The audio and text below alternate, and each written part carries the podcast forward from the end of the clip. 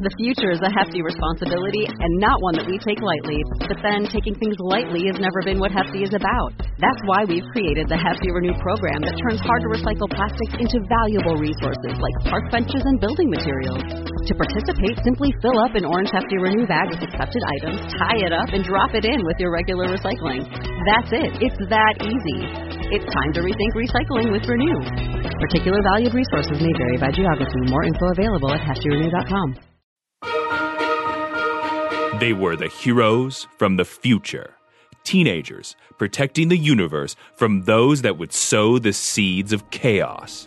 Each had unique powers and abilities, and though they often had their differences, they came together to save the day as the Legion of Superheroes. Now you can be a part of their adventures and learn the history of the future in the Legion Clubhouse. It's the team-up you never thought you would see happen, and it's happening right now. Again, for the first time, for some of us. Legion of Superheroes number two seventy-one. Who is the Dark Man? Published January nineteen eighty-one. Written by Jerry Conway with art by Jimmy James. Synopsis: the Legion teams with the Fatal Five? We are back with another Legion Clubhouse. And this week we are finally, well, we kind of discovered at the end of the last episode, who is the Dark Man? Now we must answer the question, what is the Dark Man? Because, as we know, Matthew, mm-hmm. the dark creature that stepped out of the bubble was none other than Tharok Johnson! But not Tharok, the half-android. Mm-hmm. An entire Tharok Johnson. How can that be? It'd be. Oh. Um, the thing that's interesting about this is, uh, you know, we have never before, to my knowledge, had any real explanation of why Tharok, other than the, you know, the vague idea of I built a robot side. No, no, they, they've explained. No, they explained that before, that he was caught in an explosion and the people had to build him a robot half. Mm-hmm. That that's been explained before. Mm-hmm. So that that's something that I think everyone knows. The thing well, that we find out. Half. Yeah. Um, we find out in this issue that the reason why we have the Dark Man, and not Liam Neeson, by the way, people, uh, the reason why the Dark Man exists is because at some point before they grafted on his robot half of his body, somebody did a hypodermic needle into Tharok Johnson's brain and extracted a sample. And then grew, and this is why these last couple of issues feel like a fifties B movie. Mm-hmm. They grew a brain in a jar, and the brain in the jar evolved far beyond mere mortal men, and uh, sought revenge against his uh, against his captor. Yeah, and his captor uh, uh, John Davidson. Yeah, it kind of uh, does look like him from. Uh, uh, That's Incredible. Yeah, was that what it is? That's Incredible. Yeah, he later hosted, uh, I think, the Hollywood Squares. Okay. Uh, don't care. Um, so I really like the sci-fi trope of, you know, brain in the jar. We saw the creature from the from the water where the kids were making out from a previous uh, installment. And so kind of this origin story of the Dark Man is kind of cool.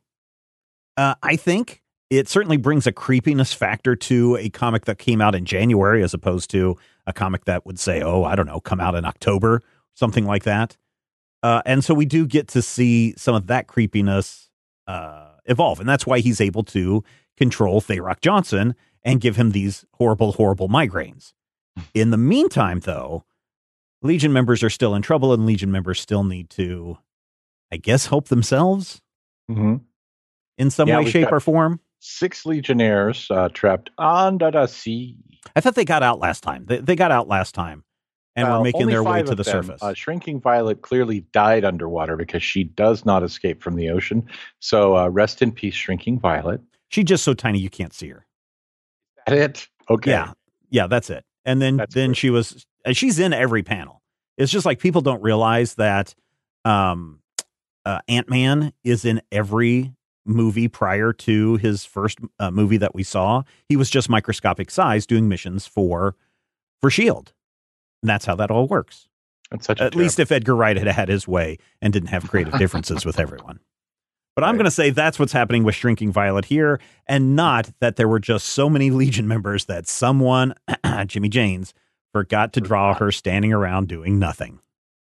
Well, I mean, that particular Legion team doesn't really do anything, with the exception of uh, Wildfire becoming the world's only nuclear hairdryer, which I think is which, kind of fascinating. I mean, it's fascinating in a way that is also, uh, by the way, kids, I'm also giving you deadly radiation poisoning. Well, it's neutron energy, so it's neutral. Yeah. Yeah, I don't think that's how that works. No, it is. That's that's how that works. That's how that's how it all works. But uh, since we last saw them, Lightning Lad and Saturn Girl have been locked up in chains and weird gags and everything, which I, I'm not entirely sure when that happened. But okay. Well, it happened in between panels uh, after they were. Remember, they got captured in the last mm-hmm. uh, installment. So between their capture and now, they've been uh, chained. And apparently, because of the metal bondage uh, contraptions that they have, if Lightning Lad were to use his lightning powers, it would either short circuit or harm both of them. And then there's something in place that is preventing Saturn Girl from sending out messages, although she is, she does send out a message and is able to control uh, Tharok Johnson in, yep. and get him to do stuff. So it seems like the Dark Man, Uh, a k a. Liam Neeson, Dark Man, doesn't understand who he has captured and what their powers are. It's entirely possible. Um, I don't know. I think that the fact that someone remembered that she's telepathic and not telekinetic is a step forward.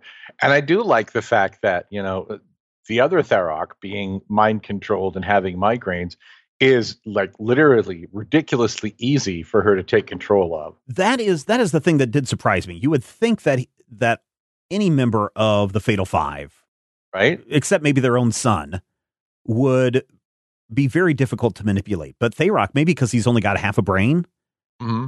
uh, is just like, she just sends out a message and says, Tharok, go and punch the release button. And Tharok is like, I must go and punch the release button. Why did must I do that? Turn off power. And honestly, all of the Fatal Five do kind of get, um, I don't want to say defanged, but they, they don't get their usual level of terror and respect here. And I think we have to chalk that up to being, you know, at least partially mind controlled, because at the point where all of a sudden the four remaining members of the Fatal Five are like, arg, oh, we are free and now we could kill you, but no, we're going to beg for your help. That's yeah, weird. and that... That only comes about because Tharok Johnson is the one that shuts down the power to the grid and kind of puts them in a position where they are in kind of a uh, the lesser position. And once they mm-hmm. realize that uh, Liam Neeson is out to kill all of them, they decide that, look, it's better to go against the enemy we know than the enemy we, you know, than the enemy we don't. Or, you know, it's the, the enemy of my enemy is my friend kind of situation. Is what they what they end up with, because they realize that Liam Neeson is going to kill all of them, Legion members and Fatal Five, as opposed to just killing one or the other. So I think the team up here makes sense, and and we don't just get a, you know, a single team up uh, in this issue. We actually get a three way team up in this issue, because we've got the Fatal Five and we've got the Legion of Superheroes ag- agreeing to team up against uh, Liam Neeson, but we also have to remember that Blok, who is yes. a member of the Legion of Super Assassins, he and um, Timberwolf have agreed that they're going to work together to also fight uh, and and try to get uh, the Dark Man out of this as well. So while there still is a little bit of suspicion going on with uh, Blok and his uh, frilly, I don't know, his frilly rock collar. His, his neck frill, yeah. Yeah.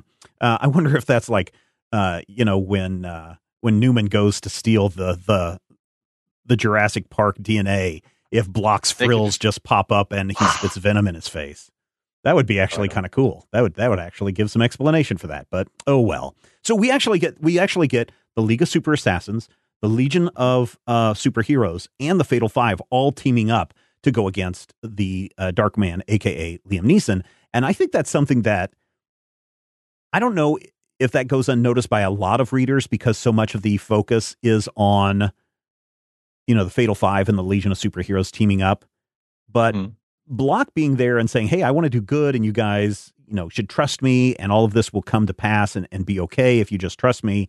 I don't think that that is given enough um, attention in this issue.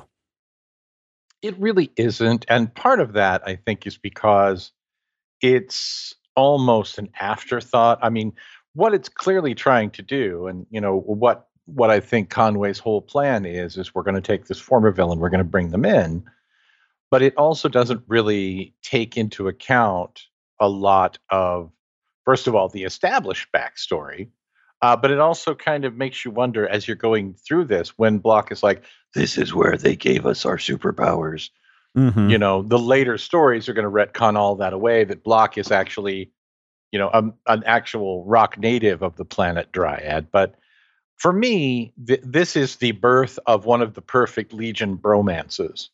Um, eventually, when I started reading the Legion, Blok and Timberwolf were these these weirdos on the side. So you had like your Ultra Boy Monil friendship, and you had your Lightning Lad Cosmic Boy friendship, and then you had Timberwolf and Blok just sort of wandering around. Oh, you and, mean your you know, uh, Timberwolf, your your Wolverine and Colossus, Colossus, uh, Colossal. Uh, uh, what's his name? Colossus. Yeah, that that Colossus. Team up.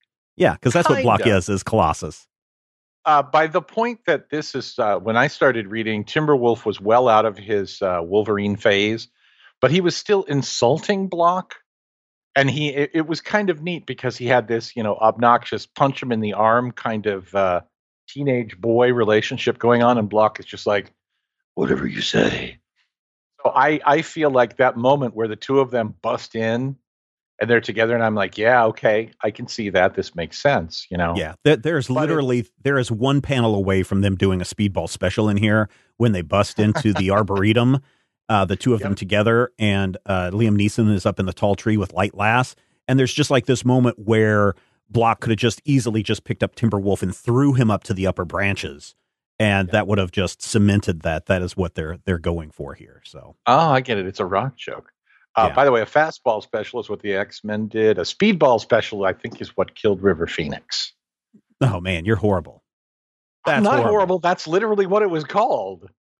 Anyway, uh, the other members of the Legion who escaped the death bubble at the bottom of the sea finally show There's up and death bubble at the bottom of the sea. They try to get involved, but they really don't. They don't do anything. They do a lot of flailing around and a lot of... Uh, I threw my action dolls on the floor and they just kind of landed in that pose kind of moments, but they really don't mm-hmm. do anything else in this issue. But it's a fun moment um, from that, you know, last episode we talked about uh, Conway's use of Light Lass and trying to make Light Lass into kind of a tough customer. It's Light Lass's powers that make Wildfire and Monel and Colossal Boy completely useless. And I'm like, oh, well, that's kind of neat. And it's also a little terrible because it doesn't feel like anti-gravity should have that much effect on, you know, three men who fly through space on a regular basis. But I do like the fact that it's it's the power of Light Lass that takes them out, which is kind of neat. Mm-hmm. Mm-hmm. You know, that's and, this this whole issue is just kind of all over the place there. But, well, you know, having those when... incredibly powerful Legionnaires sidetracked like that feels like a plot coupon to me. Well, it just at least brings us to the moment where the master must take down his creation, right? So uh, just when it looks like Liam Neeson is going to win and conquer all, Tharok Johnson goes at him with one of those power moves that you only see in the uh, last act of W W E. And the two of them collide. And as we know from, what the heck was that uh, time travel movie with uh, Steven Seagal? Uh, Time Cop. As we know in Time Cop, you are not allowed to touch your past self or your duplicate, or you both uh, are annihilated and wiped from existence, which is exactly what happens when Tharok Johnson and Liam Neeson come to blows. They just mm-hmm. disappear in a puff of smoke. And so, obviously, this is not the end of Tharok Johnson. But the Fatal Five now appear to be the uh, Felonous Four. Felonious? No, Felonious Monk, he was the trumpet player. I don't remember if Tharok ever comes back in the pre-crisis continuity or not. Oh, really? Uh, I know that, yeah, I know that after this story, for several years, the Fatal Five are in a rebuilding period. And I think that by the time we get into the Volume Three Legion, do we get a eighties? Do we get an entire run of uh, this week? The Fatal F- Fatal Five guest starring uh, some some schmo that gets John wiped out David, at the end of Jimmy Smits as. No. I don't remember honestly, and I, I you know we'll get there when we get there because it's probably not going to be that far off that we see the Fatal Five return. But yeah, Tharok is dead for a while. Um, if, if I recall correctly, I know at one point uh, they actually have two female members join mm-hmm. after Tharok is out of play and Validus is out of play.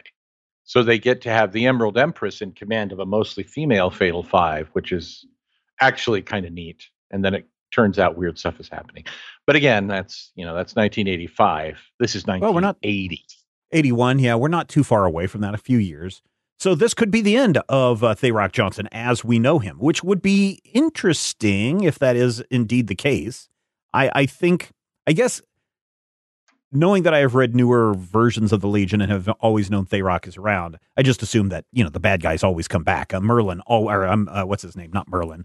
Um, Marmaduke. No, that's not his name either. What's, Marmaduke, what's, yeah. I've what, what is that dude, dude's name? Marmalard. Marmalard. Yeah. Uh, Re- Creole Marmalard. Lady Marmalade. Dead. Uh, keeps getting buried and then keeps dead. keeps keeps coming back time after time. So I just assume that uh, Tharok Johnson will return again someday, but maybe not. I mean, uh, if they do keep him out for the rest of this run until we get to post-crisis, that would be very interesting. Uh, well, I, I, know I might he's back in the reboot Legion. Yeah, yeah, most definitely, yes. But uh, and that's what I was saying about newer versions of the Legion. Uh, I I, th- I might give uh, a little bit more respect to to Jerry Conway in eliminating this character from from the pages. Now I could easily see them getting rid of Liam Neeson, but um, stop saying that. I we got to keep them separate because you can't ca- call one uh, uh-huh. Tharok Johnson and the other one half Tharok or whole Tharok. Right. Um, so I'm just going to call one Liam Neeson. Call if Liam Geo, Neeson he's half, ever half comes back, then that would then that would be okay. Um, so Spoilers, there's a couple of he doesn't. Yeah. Uh, in the end, though, after they've defeated their common enemy, the Legion of Superheroes are like, "Well, that's that. Oh, by the way, you're all under arrest." And Validus is just like, "What? Me arrest? Mommy, daddy, no like me? Time, time out." Uh, and so that is how that issue ends. The end. You know, he doesn't know he's their parents yet. Well, no, because he's like, they always intentionally make him somewhat slow and dim-witted. Which, hmm, I really want to get to that story at some point because we, there are well, so many questions. By eighty-four. There are so many questions about that. About that. There are just so many questions. Uh, there is one point where Light Lass is flying through the spaceship that, uh, that that Liam Neeson has brought to Earth. And at one point she goes, "Oh, this must be the computer level." And I had to stop for a moment and go, what the heck is she talking about? And then I had to remember, oh, back in the day, computers were still very large systems. Um, uh, mm-hmm. When my dad, he at one point, um, he's always worked in computers, but at one point he was the system administrator for a small Um, essentially a community college, but it was listed as a university. He was the one of the system administrators for that. And I would go and hang out in his office on days when when school wasn't in session. And there was literally probably, I want to say at that time, and this would have been like probably eighty, eighty-one, somewhere around here, there would probably have been about a thirty foot by thirty foot, felt like sub-zero room. That was just banks and banks and banks of computer systems with the reel-to-reel uh, data tape spinning at all times. And it was just, you know, the records for the university that they had.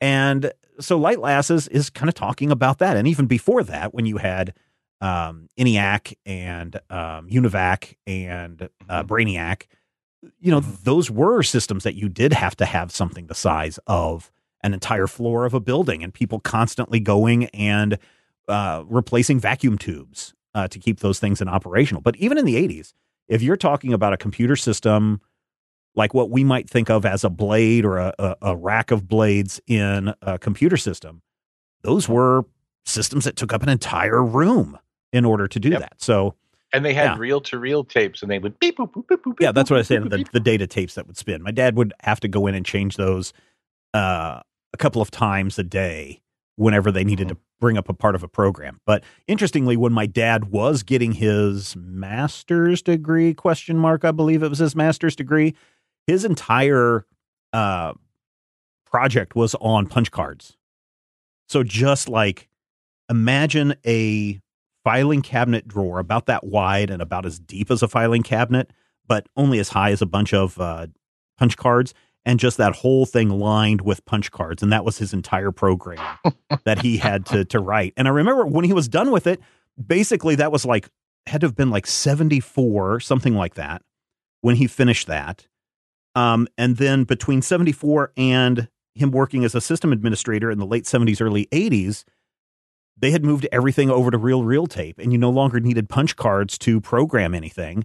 So just sitting in the basement was this pile of punch cards. And I was dumb. I didn't know what they were at the time. So my friend Tim and I would just pull out these cards and draw all over them and do things with them. And we didn't care about how they got put back. And I'm sure if my dad ever had any use for those things, he would have been like, no, you know, kind of kind of moment. But I, but I do remember uh, at one time when he had to go to the university when he was getting his degree, he had to go in and get all of his punch cards, turned him over to a system administrator who was then going to uh, run them through the system so that he could get his data back and and, and uh, see if the uh, program ran successfully. I remember going when he had to do that and going with him again when he had to go pick up the results, which was like, I don't know, I was a little kid, but I would imagine it was probably three to seven days later just to have them run a simple uh, program that today would probably fit on a simple floppy disk.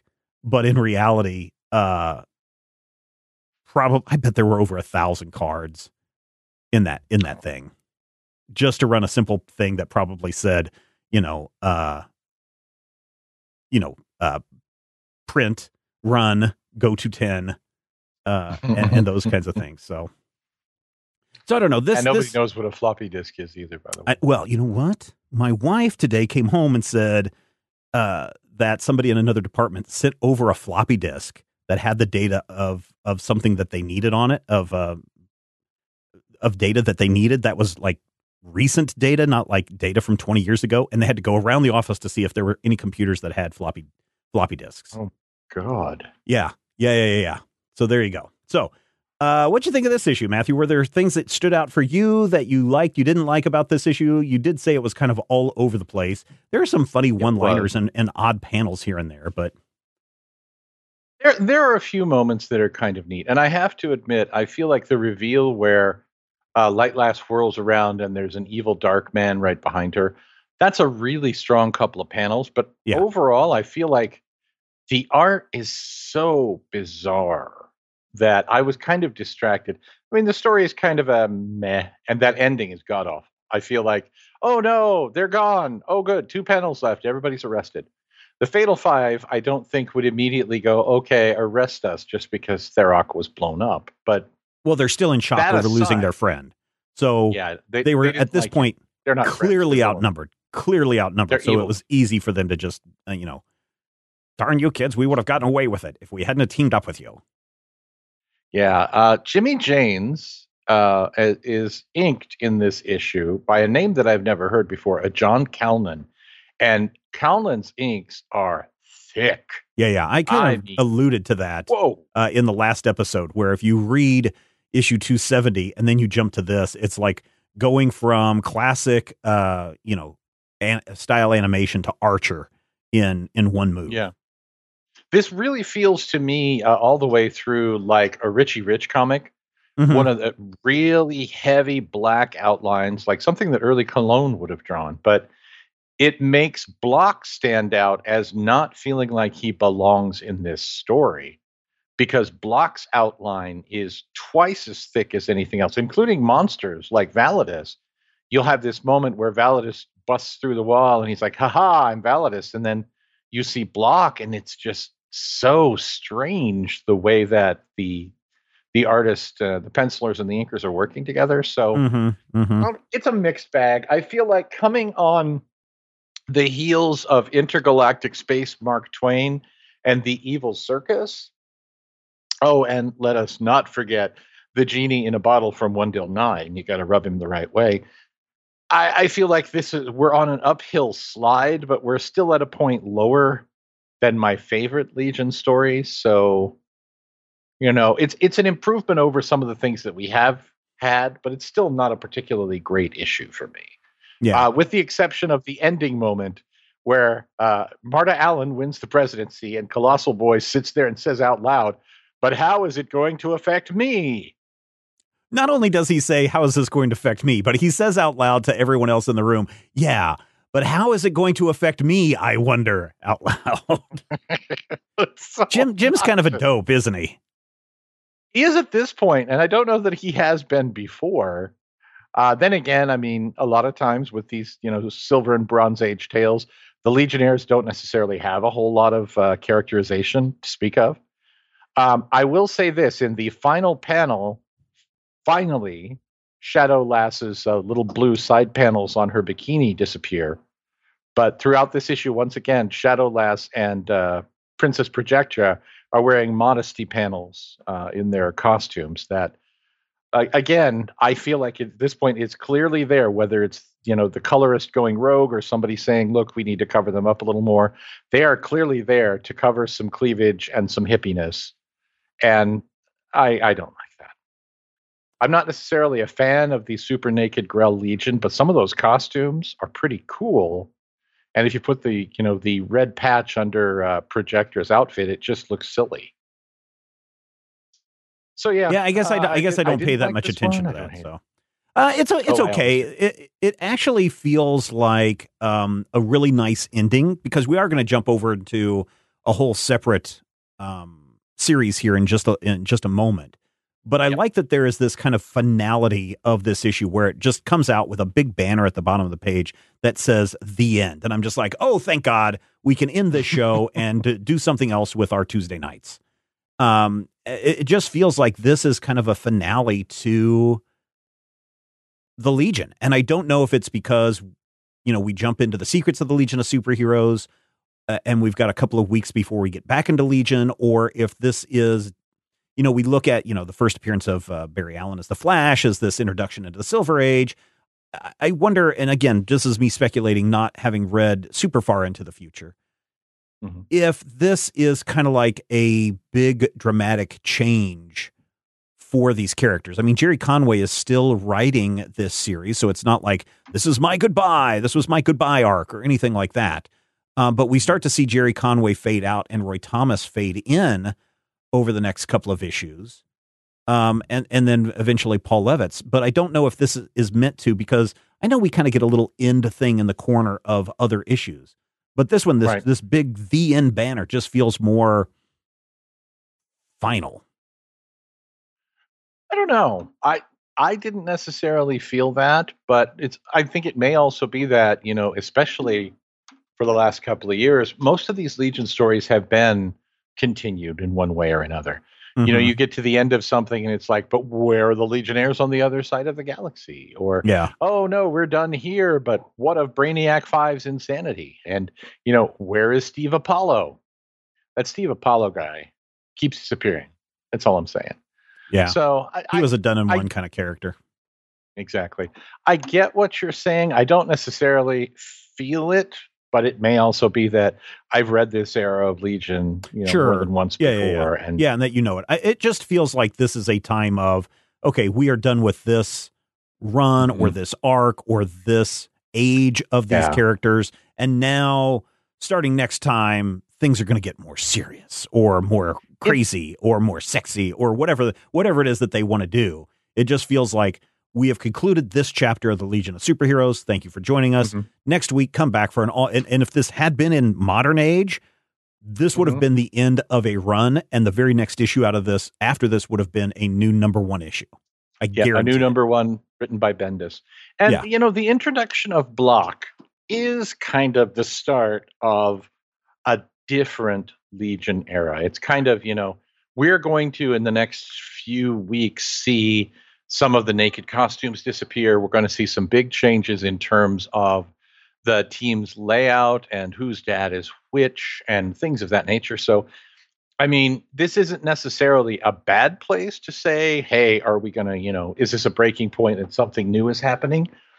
But it's also one of those things where Jerry Conway comes from the Marvel method. Mm-hmm.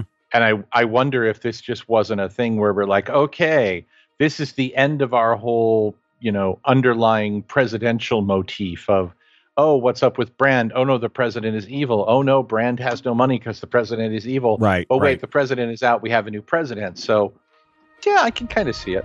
Yeah.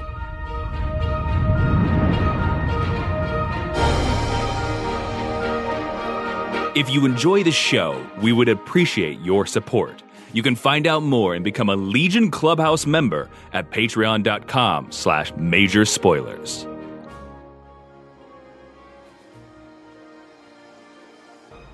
Secrets of the Legion of Superheroes, number one, The Past Seen Darkly. Published January nineteen eighty-one. Written by E. Nelson Bridwell on plot, Paul Kupperberg on script. Art by Jimmy James on breakdowns, and Frank Chiarmonte on finished art. Synopsis. R J Brand on the verge of death. Does a Legionnaire hold the cure? I did say we were jumping into a whole new miniseries. Uh, we are jumping into, as as uh, Jason just said, Secrets of the Legion of Superheroes number one. This is a three-issue miniseries, if I'm not mistaken. Yes. Is it, I mean, we have seen short runs before this, correct? Or is this one of the early miniseries? This is one of the very earliest intentional Uh, miniseries. So Previously, like some other stuff, like when we had those big jumbo ones where Superman fights Muhammad Ali and the big right. uh, wedding anniversary issue, those were stories that had been setting aside and they're just like, oh, let's grab all these stories and slap them together into this run, into this collection, mm-hmm. but not intentionally set out to say, let's tell a story that is contained in this three issues or six issues or whatever.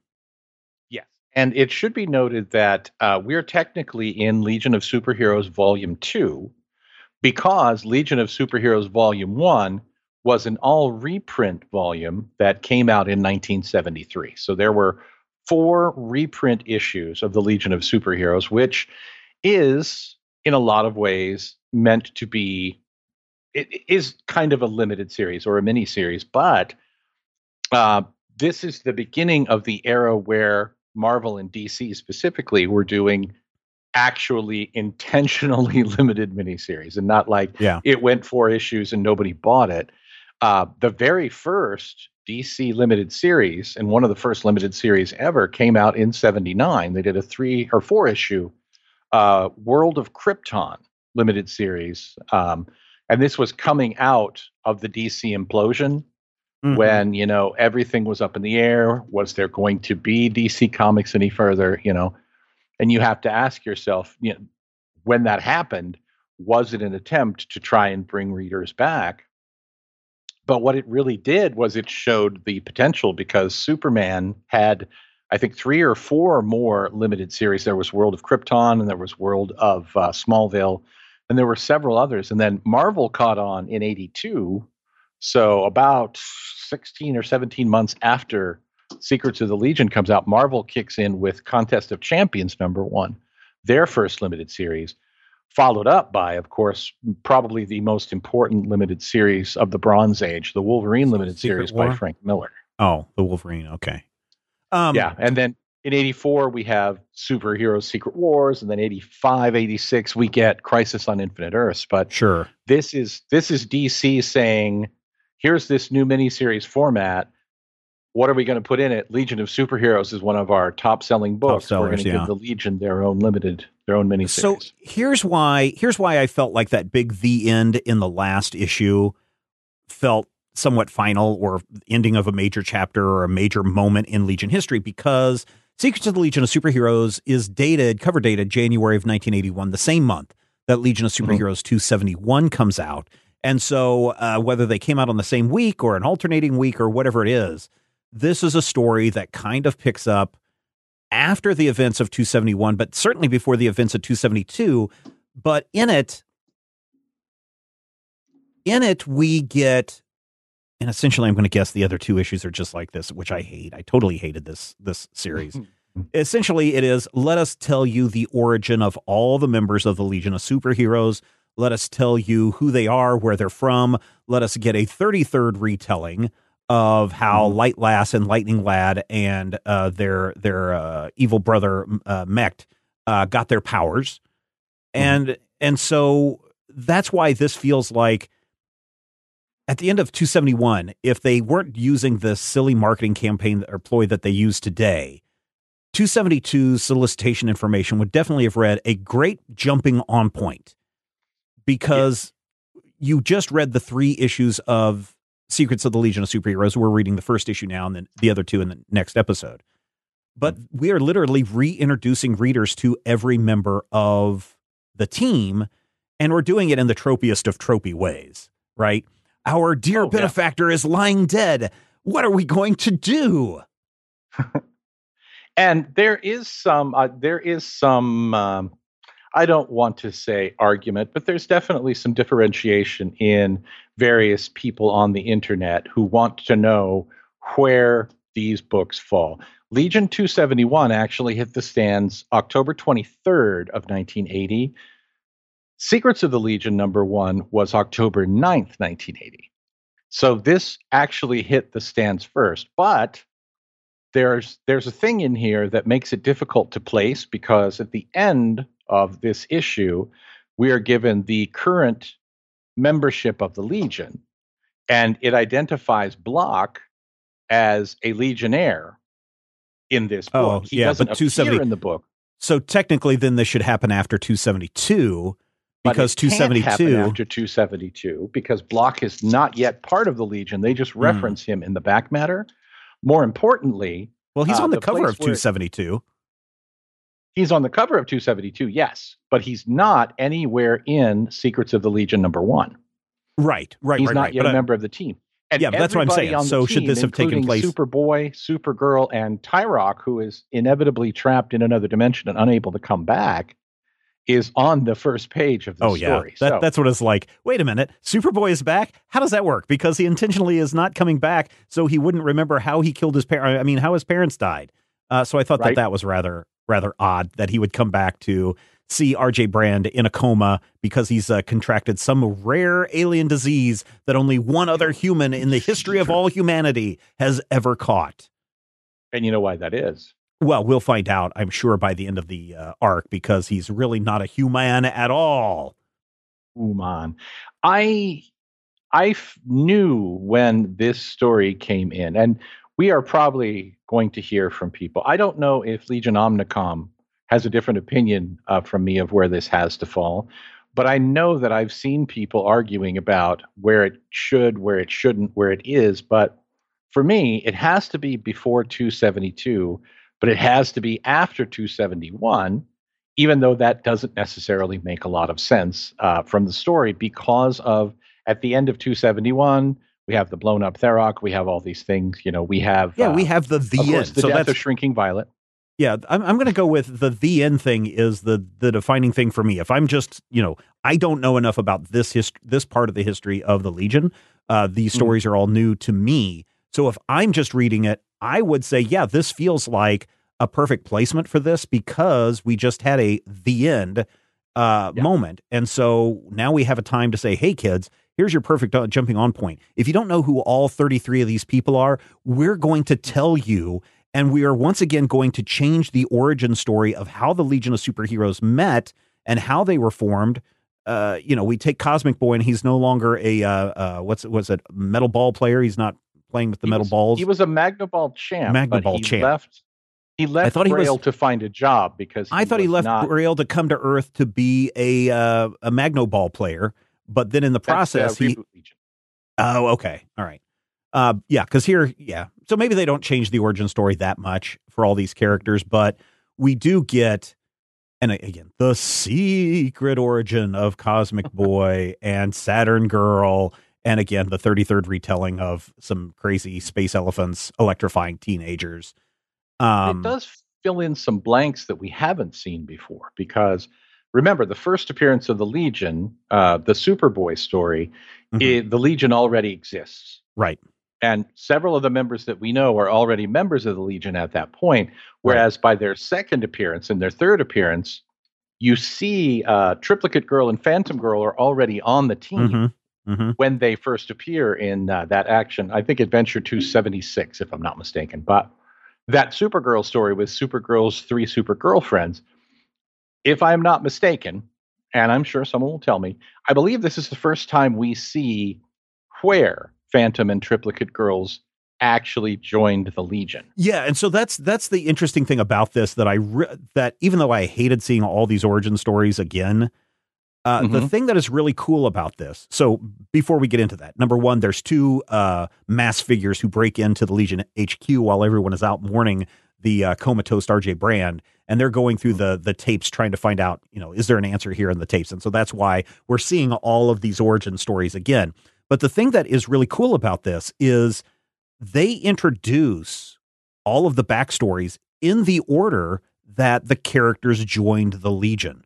So you do get to see Triplicate Girl joining before, you know, Supergirl and before, you know, Superboy and all of these things. And they even do a call out in this issue where they're talking about the time bubble. We get to see where the time bubble first appears.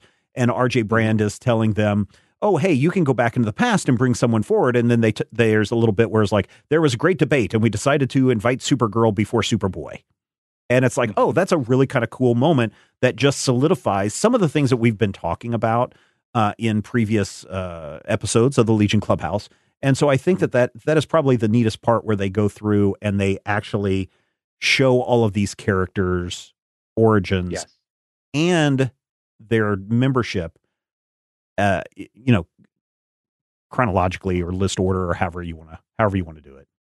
Yeah. And there are, you know, there are moments in the Legion's backstory that don't make sense. And this mm-hmm. is the first time that we see them placing Starboy at his point in history. And I feel like this may be the first time that we address the fact that Starboy's powers made that big change that they did back in sixty-five or sixty-six. Mm-hmm. Uh, so, you know, I really like this. I do agree with you that, you know, basically it's a bottle episode. It's a clip show. Yeah. But it's a twenty-five well, year clip show. Man, it, if for a clip show, it is one of those where it's like, uh, yeah, it's a clip show, but we lost the original footage. So we had to go back and reshoot all of the footage again because right. there's it's just enough changes in this. Redo. Yeah. It, it, there's just so many changes in here that it is, it is this very weird thing. Like when, uh, what's his name? Uh, Uh, Satan Satan Seven shows up, or whatever his name is. Gary Seven oh, shows you mean up. Lucifer Seven. I oh, that's his name. Guy. Lucifer Seven shows up, and they have to do a whole thing with that. It's like, we've never seen this guy before, and yet we get this get this whole thing. Uh, you didn't you did mention Marla. Uh, Marla is back. Uh, we see him, especially with uh, Sunboy and his uh, his origin. But then it's revealed later on that the person in the mask is Marla, Marla. And he's here trying to find uh, what's going on with. with R J Brand. Yeah. And the last page of the issue makes an interesting um, uh, kind of question for me about Brainiac Five, because remember, Brainiac Five is just off of his, his uh, maniac killing phase. Yeah, and the first thing that pops into his head when Marla is like, there's a mystery. He's like, what? Is one of us a killer? Nobody mentioned murder, Brainiac. Nobody but you. No, it but, says is is a Legionnaire suspected of trying to kill R J Brand, because why else would Marla and his assistant, uh, by the name of, what is her name, uh, Arlene, Ar- Arle- Arle- Ar- Arlene, Arlene, uh, hey Arlene, come and get me a soda. Well, you know, why are Marla and Arlene? Why are they here in undercover mode? Unless that, unless there's some suspicion that a Legion member might be involved in uh, R J Brand's attempted murder. They they say trying to kill R J Brand. He's not dead yet. I'm not dead right. yet. I'm just in a big bubble. Uh, and so the other Marla thing about this issue that's interesting is they established that Marla was the Legion's adult uh, supervisor, right? Which we've assumed before, but before Ultra Boy joined, oh, Marla yeah, Boy, was the Legion's adult supervisor, right? So his first appearance in that first appearance of Ultra Boy comes after Marla was already helping out the Legionnaires before yes. Ultra Boy ever even showed up. Yeah, so he was so actually then. Sorry. Contracted by R J Brand early on to do this stuff. So, yeah, yeah, which yeah, makes you can have these in that teenagers running around unchecked. They're gonna, you know, do all sorts of horrible things. We've seen uh, how that movie and that book uh, played out. Leave them yeah, alone. We have also in the back matter uh, in the letters page. They also list here's all of the uh, joining order of the Legion members for your mm-hmm. future reference. So. All of the members who were honorably uh, discharged, all, full, active, and honorable members, which means Nemesis Kid, Command Kid, Dynamo Boy, some of those schmucks don't show up because right. they are not considered actual Legionnaires right, uh, for right, purposes right, right. of the story. But yeah, yeah, yeah. We're not going to include them right now, but uh, maybe in the future. But I, so here's what I liked about this issue. I liked that they mm-hmm. showed the backstories in the order of the m- members as they joined. Okay, I like that they make some establishing stuff, like them explaining away why Supergirl was uh, joined before Superboy. I hate that this is a clip show. I really do. And I hate that they keep changing the backstories of some of these characters so much that it's just not even funny anymore. So I, I, I was super annoyed by this issue, but I appreciate it for what it is. And for a time yeah. when you're trying to gain new readers... Mm-hmm. I can appreciate what they're doing here. This would be a, like a early who's who kind of thing. Yes, that is exactly what this is. This is one of those stories that kind of represents, because in nineteen eighty-one, you know, comic stores existed. Comic yeah. stores were out there, but you didn't necessarily have easy access to a comic book from nineteen fifty-eight.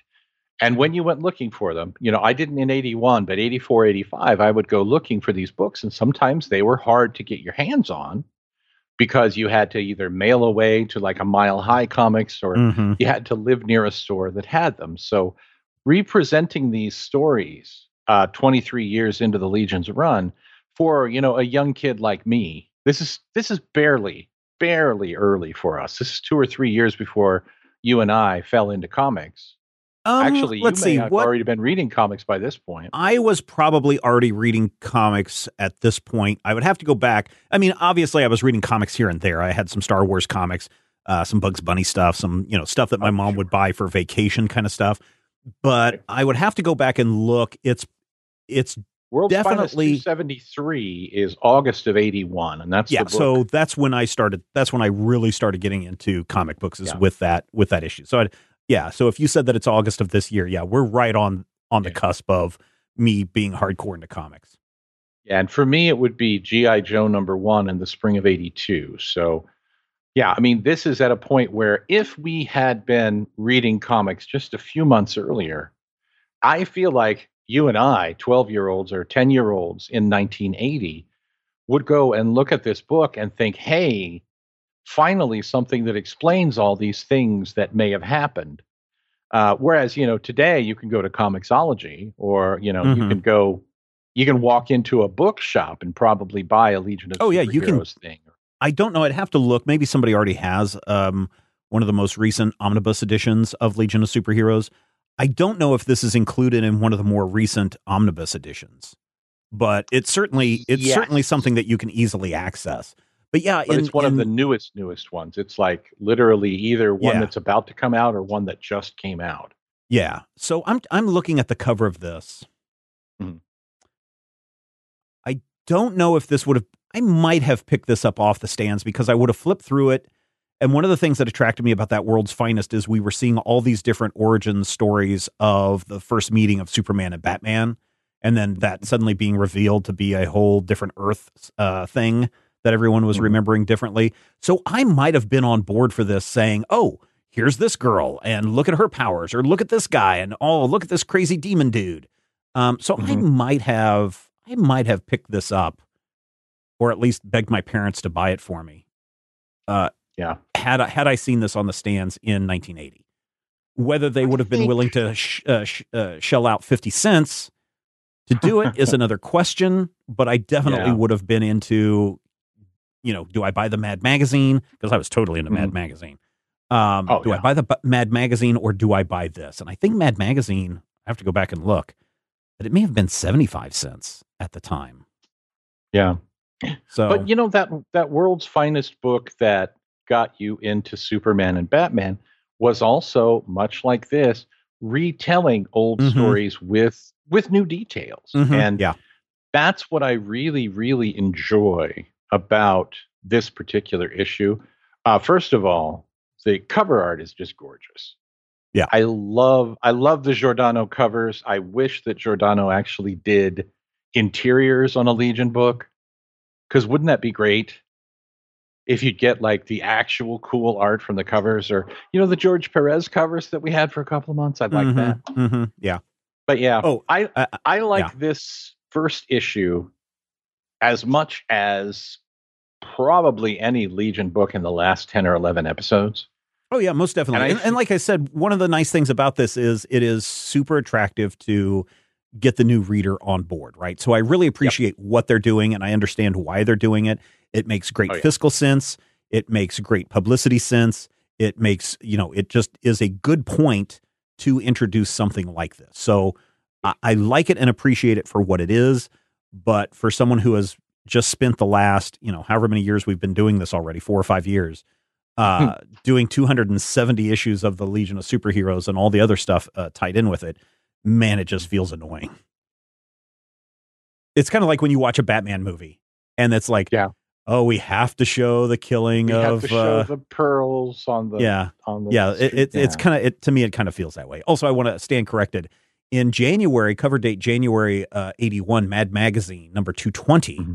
was eighty-five cents, but you jump forward to June of eighty-one and the price jumped up to a dollar.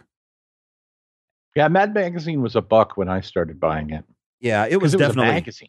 Well, yeah, yeah, and it had a whole bunch of other stuff. That's why I was like, if I saw this on the shelf, if I saw this Legion of Superheroes issue and a Mad Magazine, I'd probably still go with the Mad Magazine because you got so many different stories and you got so much stuff that I knew about. Like the January eighty-one cover is um, Empire Strikes Back. I probably had this one, and I remember, you know, getting my parents to shell out fifty cents for a Legion comic. Uh, I mm-hmm. remember Mad Magazine, eighty-five cents, talking my mom into buying it. Then with tax, it was like ninety-two cents. And she almost had a conniption fit right in the alcove uh, because it was like, I don't have an extra seven pennies to pay for this. And I was like, oh, come on, Mom. You certainly got seven pennies somewhere. And she's, ah, I don't know about this. So yeah. um, yeah, it was definitely in that. So yeah, Stephen was raised, by the way, by, uh, by Fagin, who, uh, raised Oliver Twist. Please, Mother, may I have a comic book? no, no. So there you go. That is uh, that's part one. We're going to go into part two and three in our next episode and see what's going on with R J Brand. Can he be saved, or is this the end? The end, I say. That wraps it up for this installment of the Legion Clubhouse. Thank you so much for checking us out this week. Certainly appreciate everyone who uh, comes and hangs out with us and interacts with us on our Twitter feed of Legion Clubhouse or Mighty King Cobra or Major Spoilers. It's always good to hear from each and every one of you. But what I want to know right now, Matthew, is what mm. did I, what did we learn this episode? We learned that when something great happens to your parents, the first thing you need to ask is, how will this affect me? I think we also learned that uh, we got a lot of origin stories in both of these issues. More origin stories than you could ever shake a stick at. And you shouldn't shake a stick at origin stories. And most importantly, we learned that a life force vampire can only affect you if he remembers he has any powers. Thank you again. We will be back next time. Until then, I am Qui-Gon Jinn. And I'm Spider-Boy. No, uh, Spider-Man. No! Ah, crap. I'll figure it out later. The Legion Clubhouse is a production of Major Spoilers Entertainment, L L C, and is produced by Steven Schleicher. Your hosts were Matthew Peterson and Steven Schleicher. You can follow Matthew at Mighty King Cobra and Steven at Major Spoilers. You can follow this podcast on Twitter at Legion Clubhouse. If you have questions or comments, send them to podcast at majorspoilers.com. I'm Jason Inman. Until next time, eat it, Grandpa. This podcast is copyright twenty twenty-one by Major Spoilers Entertainment, L L C.